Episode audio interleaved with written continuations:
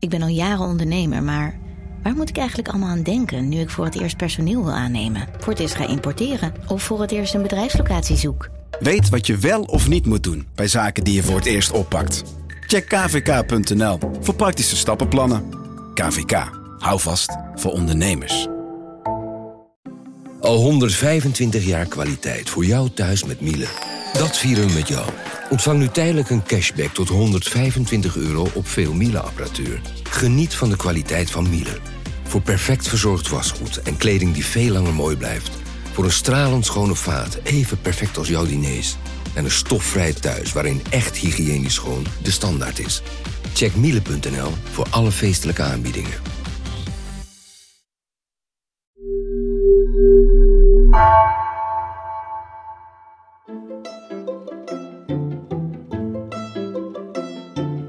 Welkom, wij zijn Onbehaarde Apen. Dit is een podcast van NRC over wetenschap.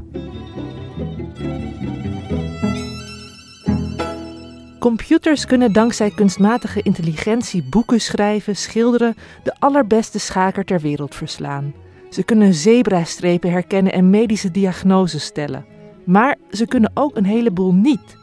De nieuwe chatbot van Google, Bart, ging onlangs de mist in toen hij zei dat de James Webb-telescoop als eerste foto's van een planeet buiten ons zonnestelsel had genomen. En ChatGPT deed per abuis verslag van een sportwedstrijd die nog helemaal niet had plaatsgevonden. Waar liggen de grenzen van AI?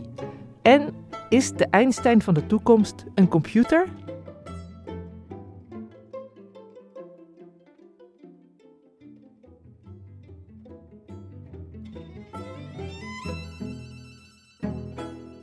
Mijn naam is Gemma Venhuizen en ik zit hier vandaag in de studio met wetenschapsjournalisten Benny Mols en Sjoerd de Jong. Welkom. Dankjewel. Benny, jij bent als journalist en als schrijver geïnteresseerd in kunstmatige intelligentie. Je hebt uh, in het verleden ook een boek geschreven daarover, Turing's Tango. Kun jij iets vertellen over je fascinatie voor AI en hoe die is ontstaan? Zeker, zeker. Ik, ik heb ooit uh, natuurkunde en filosofie gestudeerd. En filosofie dat studeerde ik uh, zo tussen 1991 en 1994. En in die tijd raakte ik, denk ik, voor het eerst gefascineerd over uh, wat kunstmatige intelligentie kan. En in die tijd was het eigenlijk nog heel, heel erg weinig. Er waren heel weinig toepassingen van. Maar er werd wel veel over gefilosofeerd. Dus ik kan me herinneren dat ik toen voor het eerst in aanraking kwam met de Turing-test. En dat is een test om te bepalen of een computer kan denken of niet. Nou, later ben ik weer teruggekeerd naar de natuurkunde. En uh, ik merkte zo rond 2010 dat die fascinatie voor kunstmatige kunstmatige intelligentie weer terug kwam. En dat komt eigenlijk omdat het voor mij een hele mooie combinatie is van aan de ene kant keiharde natuurwetenschap, vooral uh, informatica en wiskunde en ook wat neurowetenschap. Aan de andere kant ook uh, zeg maar ingenieurskunde, techniek, van hoe bouw je dan een slimme machine.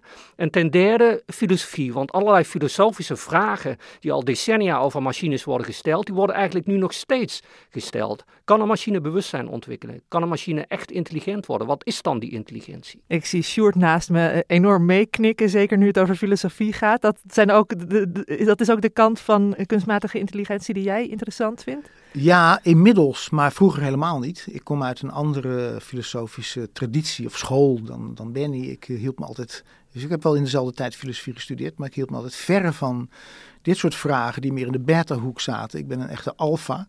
En ik ben dus in die zin in, in aanraking gekomen met uh, AI dat mijn studie eigenlijk wel gered is door de tekstverwerker.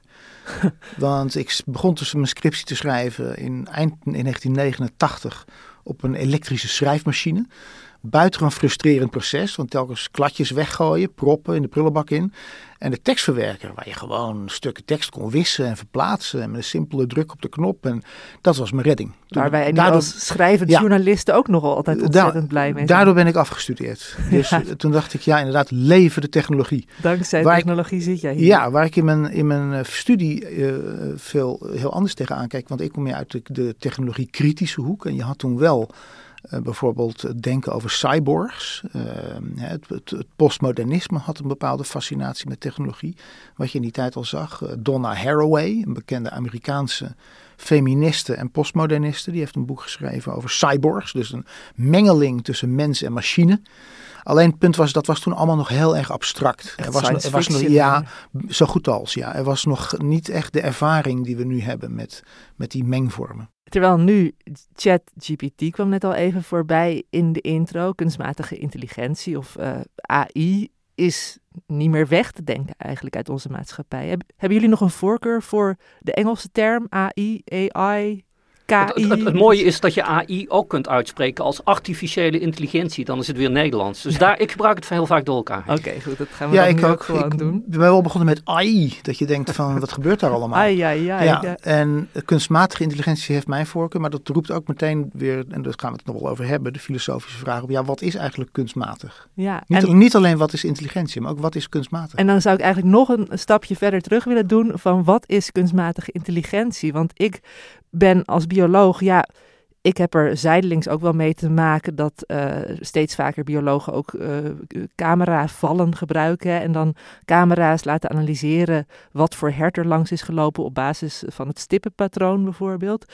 Maar verder is mijn associatie met AI, het is gewoon echt meer dus, dus een, losse wolk van associaties, uh, hè, de, um, de schaakcomputers, de chatbots de automatische gezichtsherkenning. Maar als je het mij. Ik, hoe omschrijf je het? Waar, waar ligt volgens jullie nou echt de kern? Nou ja, ik, ik, gebruik zelf heel graag een definitie van een van de pioniers van het vakgebied. Hij heet John McCarthy en die heeft in 1956, was hij degene die de term artificial intelligence verzon, introduceerde. En eigenlijk was niemand in die tijd echt blij met, met die term, omdat wat men wilde was het, het, het, eigenlijk het creëren van menselijke intelligentie in een machine. Dus niet kunstmatige intelligentie, maar menselijke intelligentie in een machine. En McCarthy die, zei, die definieerde kunstmatige intelligentie als dat zijn eigenlijk alle dingen die wij mensen, als mensen ze zouden doen, vinden wij dat intelligent. En als machines diezelfde dingen doen, dan zouden we dat ook intelligent moeten noemen. Dus een machine die kan waarnemen, die een beeld kan herkennen, die doet eigenlijk iets wat wij mensen als intelligent beschouwen. Dat is een vorm van intelligentie. Daar zie je meteen ook hoe, dat, hoe er een loop kan ontstaan in hoe je naar intelligentie kijkt. Want wat Benny zegt klopt. Je, je, we zijn computers gaan benaderen vanuit een beeld van menselijke intelligentie. En als we dat dan herkennen, dan zeggen we, oh, die computer is intelligent. Inmiddels zie je ook het omgekeerde gebeuren. Dat we menselijke intelligentie, intelligentie benaderen vanuit een computermodel. Namelijk uh, menselijke intelligentie gaan zien als puur grootschalige dataverwerking of zo. Ja, zo van dus hoe goed ben je in bepaalde dingen onthouden of de, de, patronen herkennen. Dus die, die visies beïnvloeden elkaar hoe je naar menselijke en naar kunstmatige intelligentie kijkt, dat, dat grijpt hier op elkaar in. Ja, die, die, definitie van John McCarthy over artificial intelligence, um, die, die houdt zich niet bezig met de vraag wat intelligentie is. Die zegt eigenlijk alleen maar van uh, als machines dingen doen die uh, wij intelligent zouden noemen, wanneer mensen ze zouden doen, dan is het gewoon kunstmatige intelligentie. Maar wat intelligentie precies is, daar houdt hij zich eigenlijk verre van. Ja, terwijl je tegenwoordig natuurlijk een veel breder begrip hebt, ook met emotionele intelligentie en dergelijke. En in, in die tijd dacht men dat schaken het toppunt van menselijke intelligentie is. Ze dachten van nou, als we een computer hebben die, die, die kan schaken, dan hebben we menselijke intelligentie te pakken. En dat bleek helemaal niet zo te zijn. maar dan kunnen we het later nog gaan. Want het was Kasparov, geloof ik, die in de jaren negentig als eerste een potje schaken van een computer verloor. Hè? Nou ja, hij, hij uh, nam het in 1997 op tegen een, een supercomputer van IBM, Deep Blue. En dat was de eerste keer dat überhaupt een schaakcomputer het opnam tegen zo'n topspeler. En de eerste keer dat een uh, schaakcomputer van de menselijke wereldkampioen won. Ja als aanvulling op wat Benny zegt, dat, dat laat meteen zien hoe dus de hele manier waarop je naar AI kijkt ook een culturele component heeft. Hè? Want schaken werd toen, in de jaren 60, 70 gezien, echt als het summum van menselijke uh, potentie bijna, van menselijke beschaving. Uh, dus die, die schaakmatches, dat waren wereldevenementen.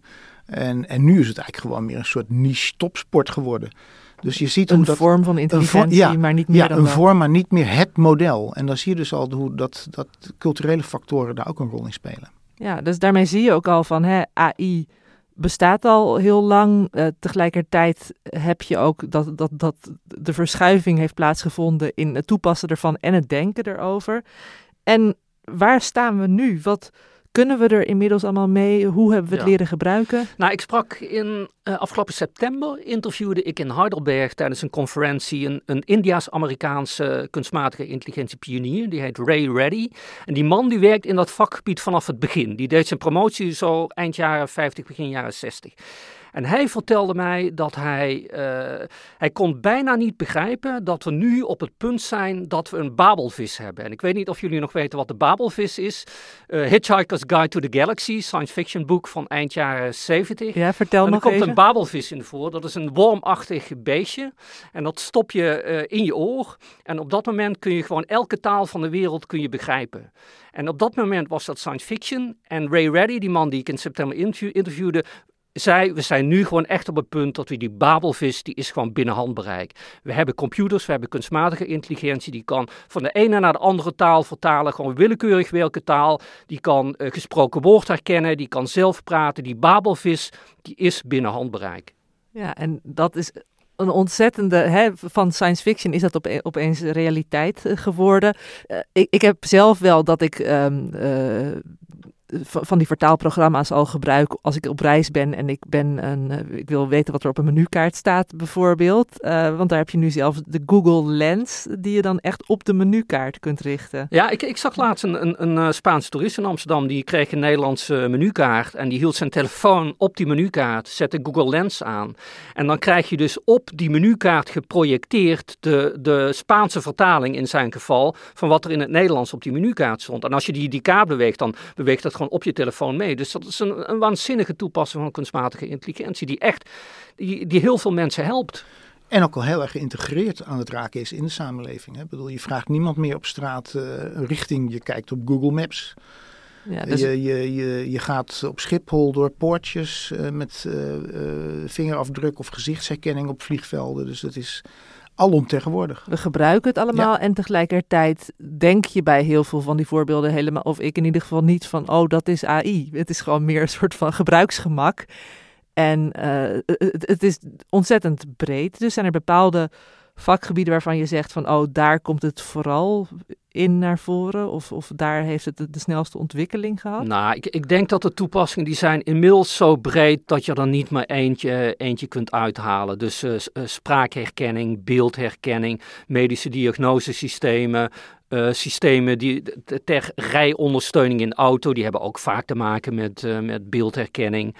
Um, ja, laat ik zeggen, plagiaatdetectie in het onderwijs of, of kleine robotjes die uh, docenten assisteren. De, de toepassingen zijn inmiddels zo breed. Zo'n soort een wedloop dat er enerzijds de studenten hun, hun essays misschien met ChatGPT ja. laten schrijven en tegelijkertijd dat de docenten dan weer, uh, het is net als in de biologie, een soort uh, co-evolutie ja, ja, precies. Ja, zeker. Ja, zo kijk ik. De meest, een van de meest ingrijpende is toch wel die medische sector. Want je zegt gebruiksgemak, hè, dat, dat klinkt een beetje alsof het een, ook een een consumentengoed is. Maar in de geneeskunde met robotondersteunde operatietechnieken en dergelijke zie je hoe AI echt heel wezenlijk ingrijpt in, in echt fundamentele uh, leven- en doodkwesties.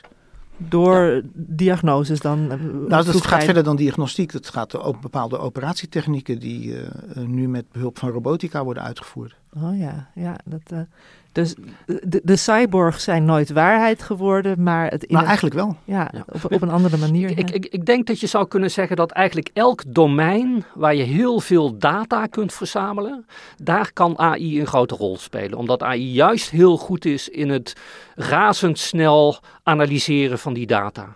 Ja. Ja, dus de, de snelheid, is, is dat dan ook het, het grote pluspunt van uh, het computerbrein ten opzichte van het menselijk brein? Snelheid, uh, foutloos kunnen rekenen, niet vermoeid raken, geen last hebben van emoties, uh, veel meer voorbeelden kunnen verwerken dan mensen dat, dat kunnen. Zo'n ChatGPT, daar had je het net over. Nou, die heeft zoveel teksten geanalyseerd. Jij en ik uh, zijn niet in staat om in ons hele leven zoveel teksten te schrijven. Nee. En het frappante van ChatGPT, als ik het goed uitspreek met mijn alfa-achtergrond, is het toch ook dat het, het, het programma weet wanneer het moet stoppen. Dat is ook een soort test voor computers. Je kunt zeggen, je stelt een vraag aan een computer en hij blijft maar antwoorden en data spuwen. Maar ChatGPT weet op een gegeven moment wanneer het wel genoeg is. Omdat het ook dialogisch getraind is. Hè. Het is getraind op Reddit.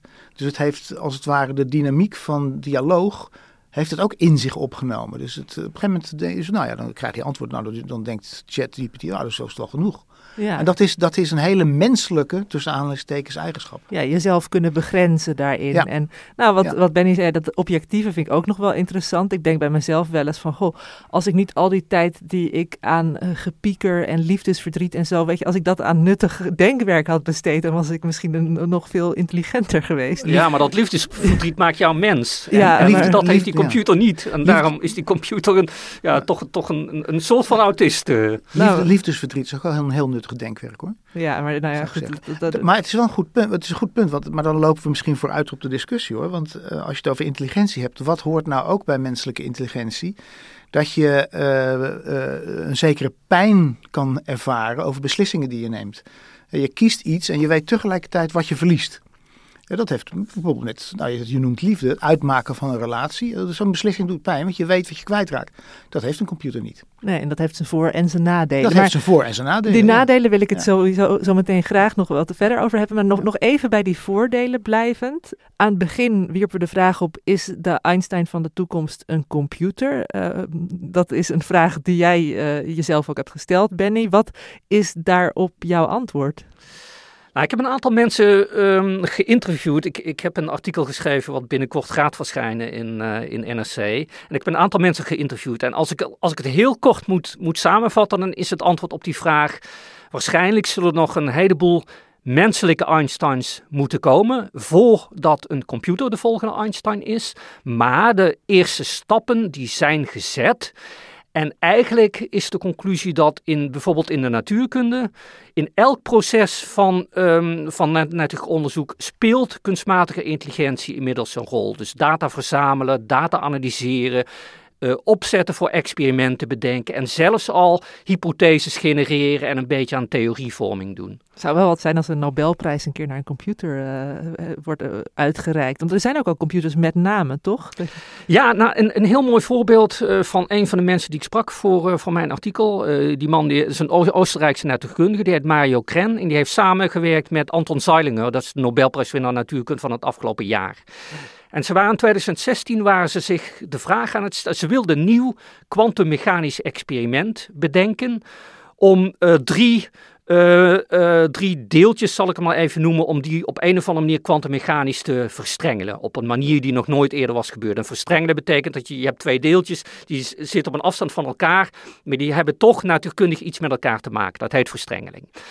En ze kwamen eigenlijk niet op een goed idee voor zo'n nieuw experiment. En toen dacht die Mario Kren, ja weet je, misschien zit onze menselijke intuïtie ons eigenlijk alleen maar in de weg. Juist omdat kwantummechanica heel vaak tegenintuïtief uh, ja, is. Ons voorstellingsvermogen is beperkt. Dan. Ja, en toen is hij een, een kunstmatig intelligent computerprogramma gaan schrijven. En dat programma kon een heleboel opzetten voor experimenten genereren. En een van die opzetten was heel tegenintuïtief, iets wat menselijke natuurkundigen echt niet zouden bedenken. En dat bleek een paar jaar later in het laboratorium echt te werken. Nou, Kren en Zeilinger die gingen erover nadenken. Die hebben het concept toen wat algemener gemaakt. Iets wat mensen nu kunnen en computers nog niet. Maar um, juist die computer heeft dus een idee van experiment gegenereerd wat echt bleek te werken. En, en dat is een soort kunstmatige intelligentie als muze gebruiken, zoals hij dat noemde. En dat is een hele belangrijke stap. Ja, dat echt het, teamwork komt hier naar voren dan. Ja. Wat je, het voorbeeld dat je nu geeft, dat is voor mij voelt dat toch nog wel als eh, heel theoretisch natuurkundig. Maar zijn er ook wat meer toegankelijke voorbeelden waarin dit soort dingen plaatsvinden? Nou, in 2016 vond ook een hele beroemde match plaats tussen uh, uh, de Go-computer AlphaGo en Lee Sedol, de Zuid-Koreaanse topper. En Go is een Aziatisch bordspel, wat qua aantallen stellingen en posities echt nog veel ingewikkelder is dan schaken.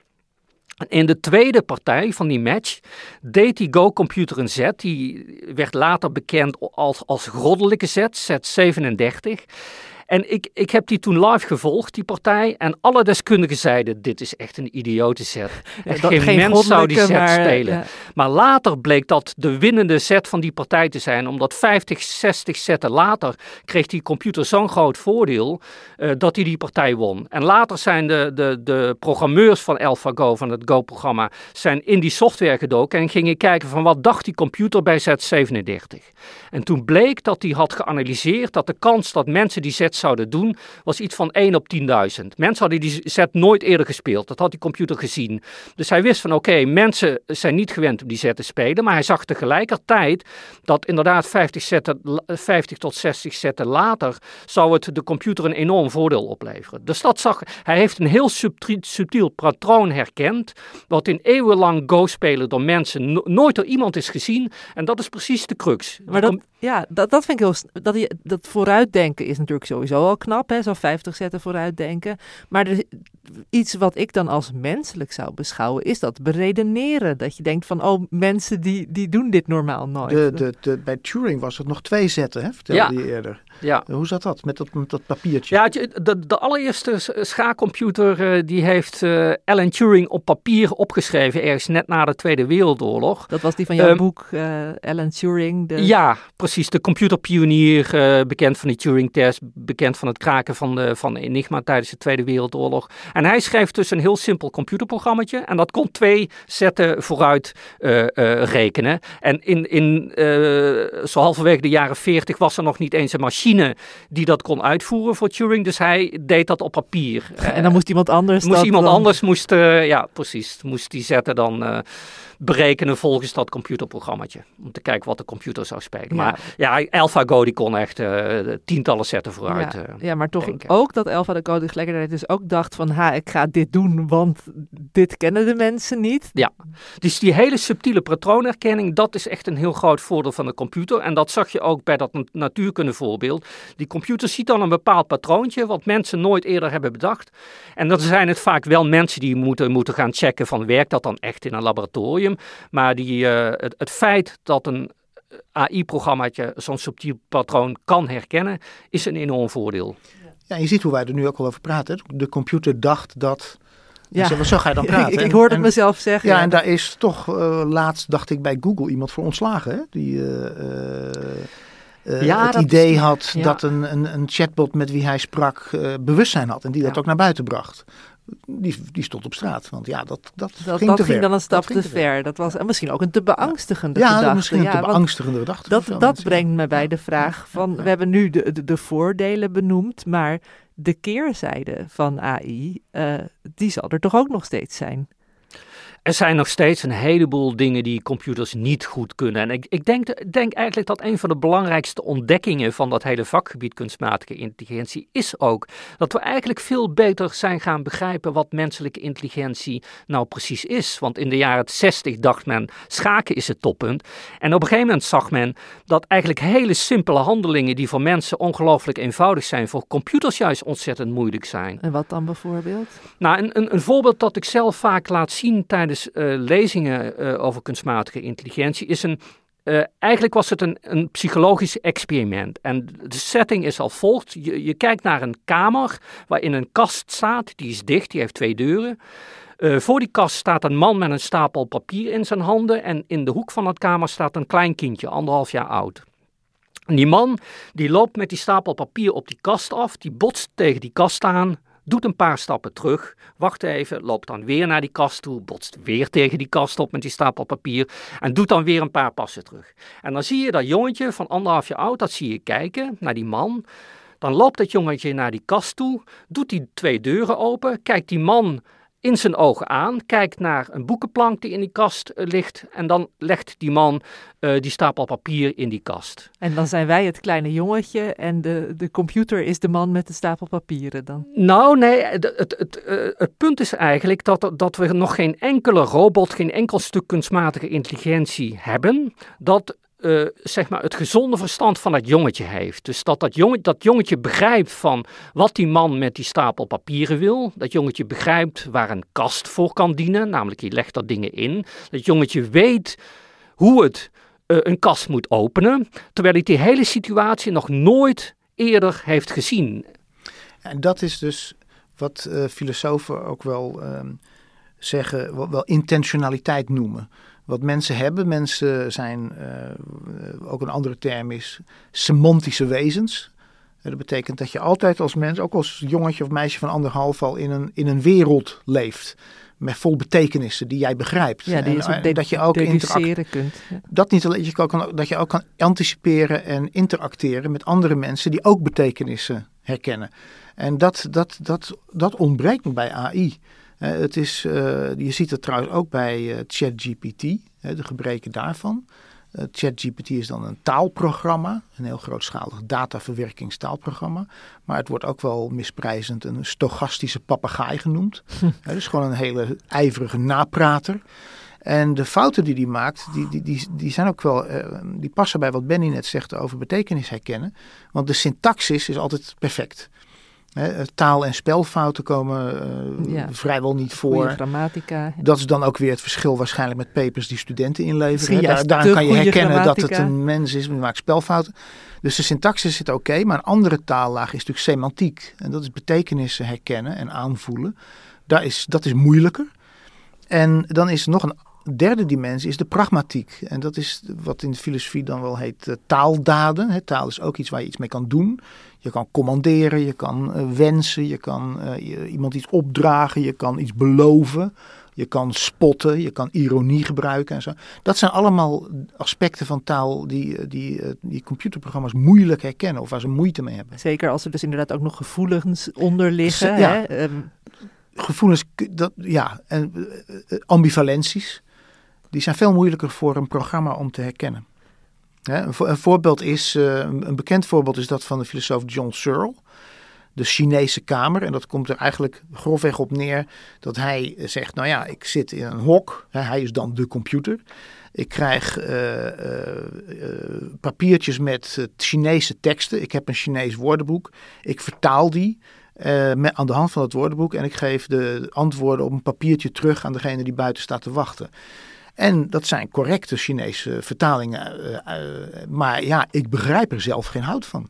Ja. Dat gebruikt hij als voorbeeld om te zeggen: ja, computers uh, voeren wel allerlei instructies uit, maar ze begrijpen niet wat ze doen. Maar het is wel, kijk, voor een heleboel toepassingen is dat begrijp ook helemaal niet zo relevant. Ik, ik kan me herinneren dat die, die uh, vertaalmachines, Google Translate bijvoorbeeld, kwam in 2006 op. En in het begin waren die teksten echt behoorlijk slecht.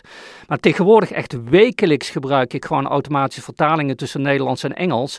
En, en de resultaten zijn heel erg goed. Die zijn zo goed dat het mij gewoon veel minder tijd kost om een paar correcties in de automatische vertaling aan te brengen. Dan wanneer ik zelf alles moet ja, gaan sterker, vertalen. Die, die vertaalprogramma's nu zijn verbluffend goed. Alleen je blijft toch een verschil zien tussen syntaxis, semantiek en, en, en pragmatiek. Dus het aanvoelen van allerlei dubbelzinnigheden in taal en van intenties. Ja, dus daarom is altijd het zelf nog een keer doorlezen sowieso altijd Zou ik wel doen. raadzaam. Ja. Maar ik, ik stelde aan ChatGPT een hele eenvoudige vraag. Is de volgende koningin van Nederland een man of een vrouw? Nou, taalkundig gezien kun je, die kun je die vraag gewoon op beantwoorden met een vrouw. Dat zit in de vraag verborgen. Maar het antwoord van ChatGPT was heel lang en, en helemaal verkeerd. Hij zei van de huidige koningin van Nederland is Beatrix. Ze was koningin van 1980 tot 2013. Toen deed ze afstand. Uh, haar zoon Willem-Alexander werd de nieuwe koning. Dus de huidige koningin van Nederland is een vrouw. Fout. Maar de volgende koningin zal een man zijn, namelijk koning Willem-Alexander. Dus ja, weet je, hij heeft een Wikipedia-achtige combinatie van tekstjes en er klopt inhoudelijk geen hout van. Hij, eh. hij, begrijpt de grap van de vraag dus niet. Nee, nee. nee. Nou, het voorbeeld wat ik net gaf van dat jongetje en die kast, dat laat eigenlijk zien dat uh, mensen veel beter zijn in wat wij gezond verstand noemen. Dingen die wij van kinds af aan leren zonder dat die ooit expliciet aan ons zijn verteld. Maar er zijn nog gewoon een heleboel andere uh, dingen waarin mensen echt veel beter zijn dan kunstmatige intelligentie. Uh, wij kunnen leren van heel weinig voorbeelden. Een, een, baby die ter wereld komt, die hoeft maar een paar keer het gezicht van vader of moeder te zien. En die baby herkent vader of moeder. Computers hebben heel veel voorbeelden nodig. Mensen zijn vrij goed in het redeneren over oorzaken en, en gevolgen. Dus als je veel rookt, heb je een grotere kans op longkanker. Zijn computers ook heel slecht in. Mensen zijn vrij goed in, in wat we abstraheren noemen. Stel dat ik je drie plaatjes laat zien en op het eerste plaatje staat een klavertje 3. Op het tweede plaatje staat een drietand van de zeegod Neptunus. En op het derde plaatje staat een driesprong in het verkeer. En ik vraag je, wat hebben die, die drie plaatjes met elkaar gemeen? Dan moet je gaan nadenken van, oké, welke eigenschappen van die plaatjes kan ik weglaten? En wat komt overeen? Nou, dat is het concept 3.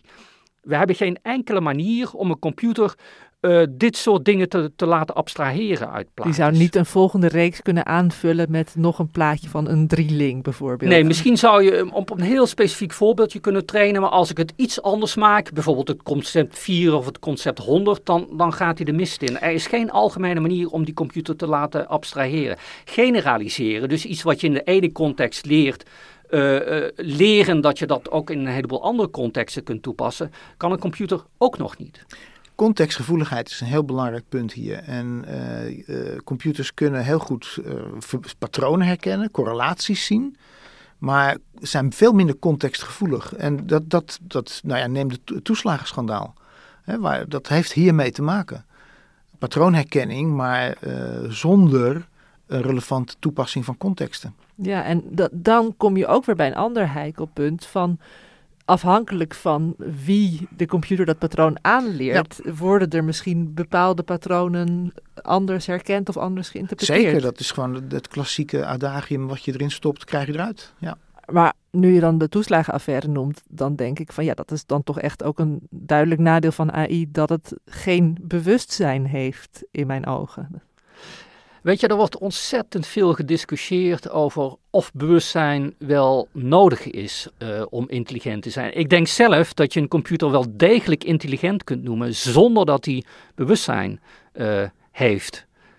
Dus dat, dat dat bewustzijn geen integraal onderdeel is van intelligentie. Maar... Er zijn ook allerlei theorieën die dat, uh, die, die, dat inderdaad zeggen. Van je kunt prima intelligentie hebben zonder dat, dat een of ander systeem zich daarvan bewust is. Ik bedoel, mieren die, die een complexe mierenhoop eh, bouwen. Ik heb wel eens een foto gezien van een mierenhoop. Die ziet eruit als een soort eh, Sagrada Familia in, in Barcelona. Ja, dat is wel degelijk een vorm van intelligentie. Maar ik, ik geloof niet dat die mieren een heel groot bewustzijn hebben. Misschien wel helemaal niet. En meestal als het daarover gaat, bedoelen mensen ook zelfbewustzijn. Ja. Dus niet zozeer bewustzijn, maar zelfbewustzijn. Dus het vermogen om op je eigen uh, gedachten te reflecteren. Ja, en dat hangt natuurlijk ook wel weer per geval af. Bij, bij het voorspellen van het weer bijvoorbeeld is het minder belangrijk. Uh... Ja, nou in, in dat stuk wat ik dus heb geschreven over die vraag van is de, de volgende Einstein een computer? Um, wat voor menselijke wetenschappers in het algemeen heel belangrijk is, is niet, niet alleen dat je iets ontdekt, maar dat je begrijpt waarom het zo is. Dat je dat kunt veralgemeniseren. En, en als wij kunstmatige intelligentie gaan inzetten om, om ontdekkingen doen, te doen, dan, dan kun je op een punt komen dat dat AI-systeem iets ontdekt zonder dat het kan uitleggen wat het heeft ontdekt. En is dat erg? Is dat niet erg? Um, Max Welling, een van de AI-onderzoekers uit Nederland, uh, iemand die uit de natuurkunde komt en naar de AI is verhuisd, die gebruikt kunstmatige intelligentie uh, om allerlei moleculaire simulaties te doen en dan nieuwe moleculen proberen te vinden die hij kan gebruiken voor nieuwe materialen, uh, voor nieuwe medicijnen. En hij zegt van stel dat ik een AI-systeem heb dat mij een, een ontzettend goede weersvoorspelling geeft voor over vijf dagen, maar ik begrijp niet hoe die dat doet. Dat heb ik toch veel liever dan een AI-systeem dat ik wel begrijp, en dat een veel slechtere voorspelling geeft. Ja, dat je weet, dan is betrouwbaarheid een groter goed dan bewustzijn of zelfbewustzijn. In dat geval wel, maar als jij naar de bank gaat en, en de bank gebruikt een AI-systeem om jou om te bepalen of jij wel of niet een lening krijgt en uh, de bankmedewerker zegt van ja, nee, je krijgt geen lening, want ons systeem zegt je krijgt geen lening, maar ik weet niet waarom, dan neem je daar geen genoegen mee. Dus een beetje afhankelijk van de, van de toepassing kun je eisen van ik wil wel of ik, ik wil niet uh, uh, begrijpen waarom het systeem die conclusie trekt. En Benny, je noemt nu net hè, dat voorbeeld van het weer voorspellen versus het, voorbeeld van de bank. En dat is precies dat ik denk van ja, die context. Als er meer menselijk uh, inlevingsvermogen, als er empathie bij nodig is, dan kan het ook een gevaar opleveren. Als je, je zou je dan ook kunnen voorstellen, wat ook wel al is gebeurd, dat kunstmatige intelligentie dan discriminerend uh, racistisch wordt. Ja, nou, we hebben recent in Nederland een voorbeeld gehad van een studenten van een vrije universiteit in Amsterdam met een donkere huidskleur. Die wilde ergens in, in die COVID-periode, moesten online tentamen doen. En het programmaatje dat haar gezicht zou moeten herkennen om überhaupt binnen te komen, dat herkende haar gezicht niet. En ze kwam erachter dat dat gewoon kwam omdat die systemen uh, mensen met een donkere huidskleur veel, slechter herkennen. Omdat ze daar veel, veel minder op getraind zijn. En ja, dat is natuurlijk een enorm nadeel waarvan ik denk, ik, kijk, in principe zou je dat kunnen oplossen door die systemen veel meer te trainen op donkere gezichten. Maar de fout die natuurlijk is gemaakt, is dit soort systemen introduceren, snel op de markt gooien voordat dat voldoende getest is. Maar bias of discriminatie, uh, dat is één van de vele risico's van AI-systemen, maar er zijn er veel meer. Uh, ze nemen vaak beslissingen die moeilijk uitlegbaar zijn is een groot nadeel. Je kunt er vaak makkelijk uh, misinformatie, desinformatie mee uh, creëren. Mensen kunnen ook veel te veel op AI vertrouwen. Er zijn allerlei ongelukken gebeurd met Tesla-auto's, waarbij een, een menselijke uh, inzittende alles overliet aan, aan de auto zelf. En dat de auto dan een, een gigantische blunder begaat en, en ver, verongelukt. Dus we kunnen ook te veel op AI vertrouwen. Een ander voorbeeld is een plan dat in, in Singapore was ontwikkeld voor een geheel geautomatiseerde gevangenis. dus een, een detentiesysteem dat gewoon geheel computergestuurd is en waar geen mens meer uh, aan te pas komt, behalve dan de gedetineerden. Maar dan zit je uh, echt helemaal eenzame opsluiting. Ja, en dat, daarvan moet je dus afvragen, ja, is dat wenselijk? Dat zijn vragen die je dan bij heel veel AI-toepassingen kunt stellen, ook bijvoorbeeld vanuit ecologisch oogpunt. Hè. Je kunt, eh, AI slurpt energie. Dus ja, is dat eigenlijk wenselijk dat we zoveel energie spenderen aan die of die toepassing? Ja, je, je, hè, maar naast die ecologische kanten noem je dus inderdaad ook echt die mensonwaardige kanten. Ik zou denken, dan, dan verlang je ook naar een soort regelgeving, een soort AI-wetten. Zijn die al in de maak? Ja, daar wordt heel hard aan gewerkt. Eigenlijk de afgelopen vijf tot tien jaar uh, zijn al die risico's van AI-systemen, die zijn goed geanalyseerd. Hebben ethici hebben naar gekeken hoe we daarmee moeten omgaan. En je ziet nu langzamerhand wet en regelgeving ontstaan. Dit jaar zou de EU een uh, AI-act aannemen. En die moet een aantal van dit soort risico's ook ondervangen. En die moet ook gewoon, moet een aantal toepassingen gaat die helemaal verbieden. Dus iets wat in China deels is geïntroduceerd met een sociaal kredietsysteem, waarin AI bijvoorbeeld gezichten herkent en dan gaat zeggen van jij uh, hebt uh, de straat overgestoken op een plek het niet mag, uh, je krijgt minpunten. Dat, dat wordt helemaal verboden. En dingen die, die wat een soort medium risico hebben, daarvan wordt gezegd oké, misschien mag het, maar dan moet, moet het systeem wel uit uitleg geven en andere dingen worden gewoon toegestaan. Dus, dus wet en regelgeving, zowel op nationaal als op internationaal niveau, ontstaat langzamerhand. Ja, de Raad van Europa is daar uh, op een ander, wat ander traject ook mee bezig. Die zijn bezig met het opstellen van een mensenrechtenverdrag over AI. En dat voorziet ook in een deel van die dingen die, die Benny net noemt. En dat zou dan een verdrag moeten worden dat landen, dat EU-landen, maar ook andere landen kunnen ondertekenen. En dat allerlei restricties oplegt aan het gebruik van gezichtsherkenning bijvoorbeeld of van sociale controlesystemen. En andersom, we hebben het in een eerdere aflevering al een keer over de natuur als rechtspersoon gehad. Zou je ook de computer als rechtspersoon kunnen zien? Nee, niet doen, nou, niet doen, niet okay. doen. Er zijn, er zijn dus inderdaad, je kunt nou ja, neem, neem nou die, die ethische theorie die tegenwoordig wel populair is bij de voorhoede. Zogenaamde long-termism. dat je dus uh, toekomstige levens evenveel waard vindt als de huidige. Daarvoor kan je je afvragen, ja, als wij nu gaan denken dat computers denken en een zekere mate van intelligentie hebben, hebben ze, kunnen ze dan ook niet aanspraak maken op bepaalde rechten? En tellen ze dan in de toekomst misschien wel evenveel mee als mensen? Mag je dan nog wel resetten ja. of updaten? Mag je dan nog wel, precies, mag je nog wel virtueel dingen verwijderen? Ik, ik ben het zelf een heel groot voorstander van het, het uh, bekijken van AI-systemen als, als instrumenten uh, gemaakt door mensen en ook voor mensen. Want wij, mensen, wij ontwerpen die systemen, wij verzamelen de data, wij selecteren de data, wij, wij bepalen eigenlijk wat die systemen, wat wij als optimale oplossingen uh, zien. En die systemen die helpen ons bij het vinden van die optimale oplossingen. Ja, zeker. Maar even een, een kleine aanvulling op, die systemen veranderen ons ook weer. Dat is wel een punt van de technologie en van techniekfilosofie ook technologie is nooit alleen maar een middel. Het, het, is ook altijd iets wat jou in een nieuwe werkelijkheid doet intreden. Het klassieke voorbeeld is de anticonceptiepil. Gewoon een heel handig technisch middel dat bedoeld was voor geboortebeperking. Maar wat een sociale of seksuele revolutie heeft ontketend. Dus zo zie je dat technologie ook altijd de werkelijkheid verandert waar jij in, je in bevindt. En waarin je weer reageert op die technologie. Ja, op sommige punten kun je nog helemaal niet ja. voorspellen ja. wat dat precies met ons gaat doen. Nee. Weer.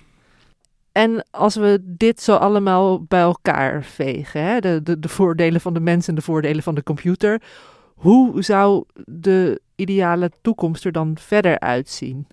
Nou, ik denk voor de, voor de komende decennia wat centraal staat, is echt die samenwerking tussen menselijke intelligentie en kunstmatige intelligentie. En je ziet in het vakgebied van de AI de afgelopen jaren ook al een richting ontstaan. Die, heet, die wordt soms hybrid intelligence genoemd, hybride intelligentie. Soms wordt het human-centered AI genoemd, dus AI waarbij de mens bij definitie centraal staat. Dat is echt de nabije toekomst. En als je bijvoorbeeld kijkt naar de wetenschap, dan zien we, hebben de afgelopen jaren al verschillende voorbeelden gezien waarin AI echt een soort boost aan ontdekkingen gaat geven. We hebben dat in de biologie gezien met een systeem dat heet de AlphaFold. Dat kan dan de vouwing van een eiwit kan dat voorspellen, een decennia oud probleem in de biologie. We hebben zelfs in de wiskunde gezien dat een AI-systeem, een of ja, dat heet de knopentheorie, Ehm, AI heeft een soort nieuwe knoop uh, ontdekt. Menselijke wetenschappers moesten dat dan gaan checken. Maar dan heeft zelfs in de wiskunde AI bijgedragen aan het doen van de nieuwe ontdekkingen. Zelfs in de archeologie is AI gebruikt om, geloof ik, bij de Dode Zeerollen te bepalen dat twee verschillende tekstschrijvers die tekst hadden geschreven. Dat kon het AI-systeem analyseren. Dat hadden menselijke archeologen nog nooit ontdekt. Dus je ziet in, in allerlei wetenschappen zie je dat AI het, het, het doen van ontdekkingen aan het versnellen is. Ja, maar je zou zeggen, als de AI een soort werkpaard is, dan heb je de mens nog wel als een soort manner of een ruiter nodig uh, om, om hem bij te sturen. Af in, die hybride samenwerking, uh, of die hybride benadering die Benny schetst, die kun je natuurlijk buiten de wetenschap ook gewoon breder zien als een hele, laten we zeggen, de, de oplossing voor AI in de samenleving. dus dat in die hybride uh, vormen in die samenwerking, als het ware moraliteit om om te gaan met deze technologie ontstaat. In plaats van dat je het als een soort extra elementje bovenop een programma er nog moet inbouwen. Je hoeft de, de moraliteit niet te programmeren, maar wij eh, krijgen een, misschien een beter moreel kompas door nou, die of hopelijk. Die, die, ontstaat dan in de interactie tussen mens en machine. Ja, ja dat, uh, en dan is het te hopen dat het inderdaad een beter moreel kompas is. Maar dat kan alleen de toekomst uitwijzen. Ik zie nu trouwens, we hadden het over Einstein en de, de, is de, de Einstein van de toekomst een computer. Maar Einstein zelf had ook niet altijd even morele opvattingen over. Uh, uh, trouw en huwelijkse voorwaarden. Maar goed. Dat, Was eh, Einstein een machine? ja, dat ook een interessante vraag. Andere podcast misschien weer een keer. Ik vind het zelf echt een enorme geruststelling dat wij ons eigen, op sommige punten nogal kreupele brein steeds vaker kunnen corrigeren met slimme machines die wij zelf hebben gemaakt. Ja, en nou ja, wat je in het begin ook al noemde, hè, of wat jullie zeiden over de, de medische samenwerking ook. En dat er gewoon, um, dat artsen wellicht complexe operaties juist ook dankzij AI beter en veiliger kunnen uitvoeren. Ja, zeker. En over intelligentie, want wat, wat Benny zei, we begrijpen nog niet goed hoe, of computers intelligentie hebben, hoe dat dan werkt. Maar we begrijpen eigenlijk ook nog helemaal niet goed hoe menselijke intelligentie werkt. Ik weet nog dat dat een jaar of vijf geleden voorspelde sommige AI-wetenschappers dat radiologen in de toekomst overbodig zouden worden. En dat is gewoon absoluut niet gebeurd. Eigenlijk zou je kunnen zeggen dat radiologen die AI gebruiken, die vervangen radiologen die geen AI gebruiken. Maar die samenwerking blijkt uit een heleboel experimenten bij een heleboel medische diagnoses levert veel minder fouten dan dat je het AI-systeem alleen een diagnose gaat laat stellen of dan dat je de arts alleen een diagnose laat stellen. Dus AI als prettige collega.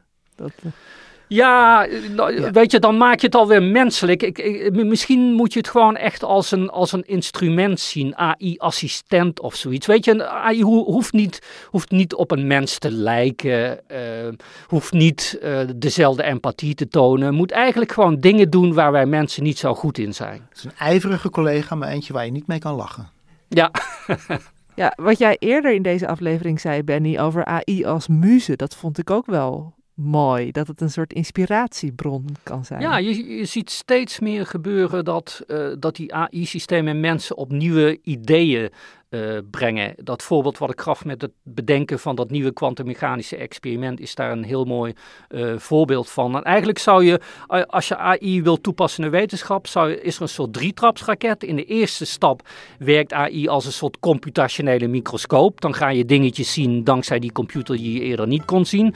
In de tweede stap gaat die AI echt uh, inspireren tot nieuwe ideeën, AI als muze. En in de derde stap, dat zou nodig zijn om tot, tot een soort Einstein-computer te komen, gaat die computer zelf een nieuwe ontdekking doen. En hopelijk is hij dan ook in staat om dat uit te leggen aan verbouwereerde menselijke wetenschappers. Ja, nou, we gaan het in de gaten houden. Uh, dank jullie wel, uh, muzes Benny en Sjoerd, zou ik willen zeggen. Dank ook Else van Driel voor het maken van deze podcast. Dank ook AI voor het brengen van deze podcast bij de luisteraars. En de muziek die jullie horen is uiteraard van het Dudok Quartet. Wij zijn er volgende week weer. Tot dan.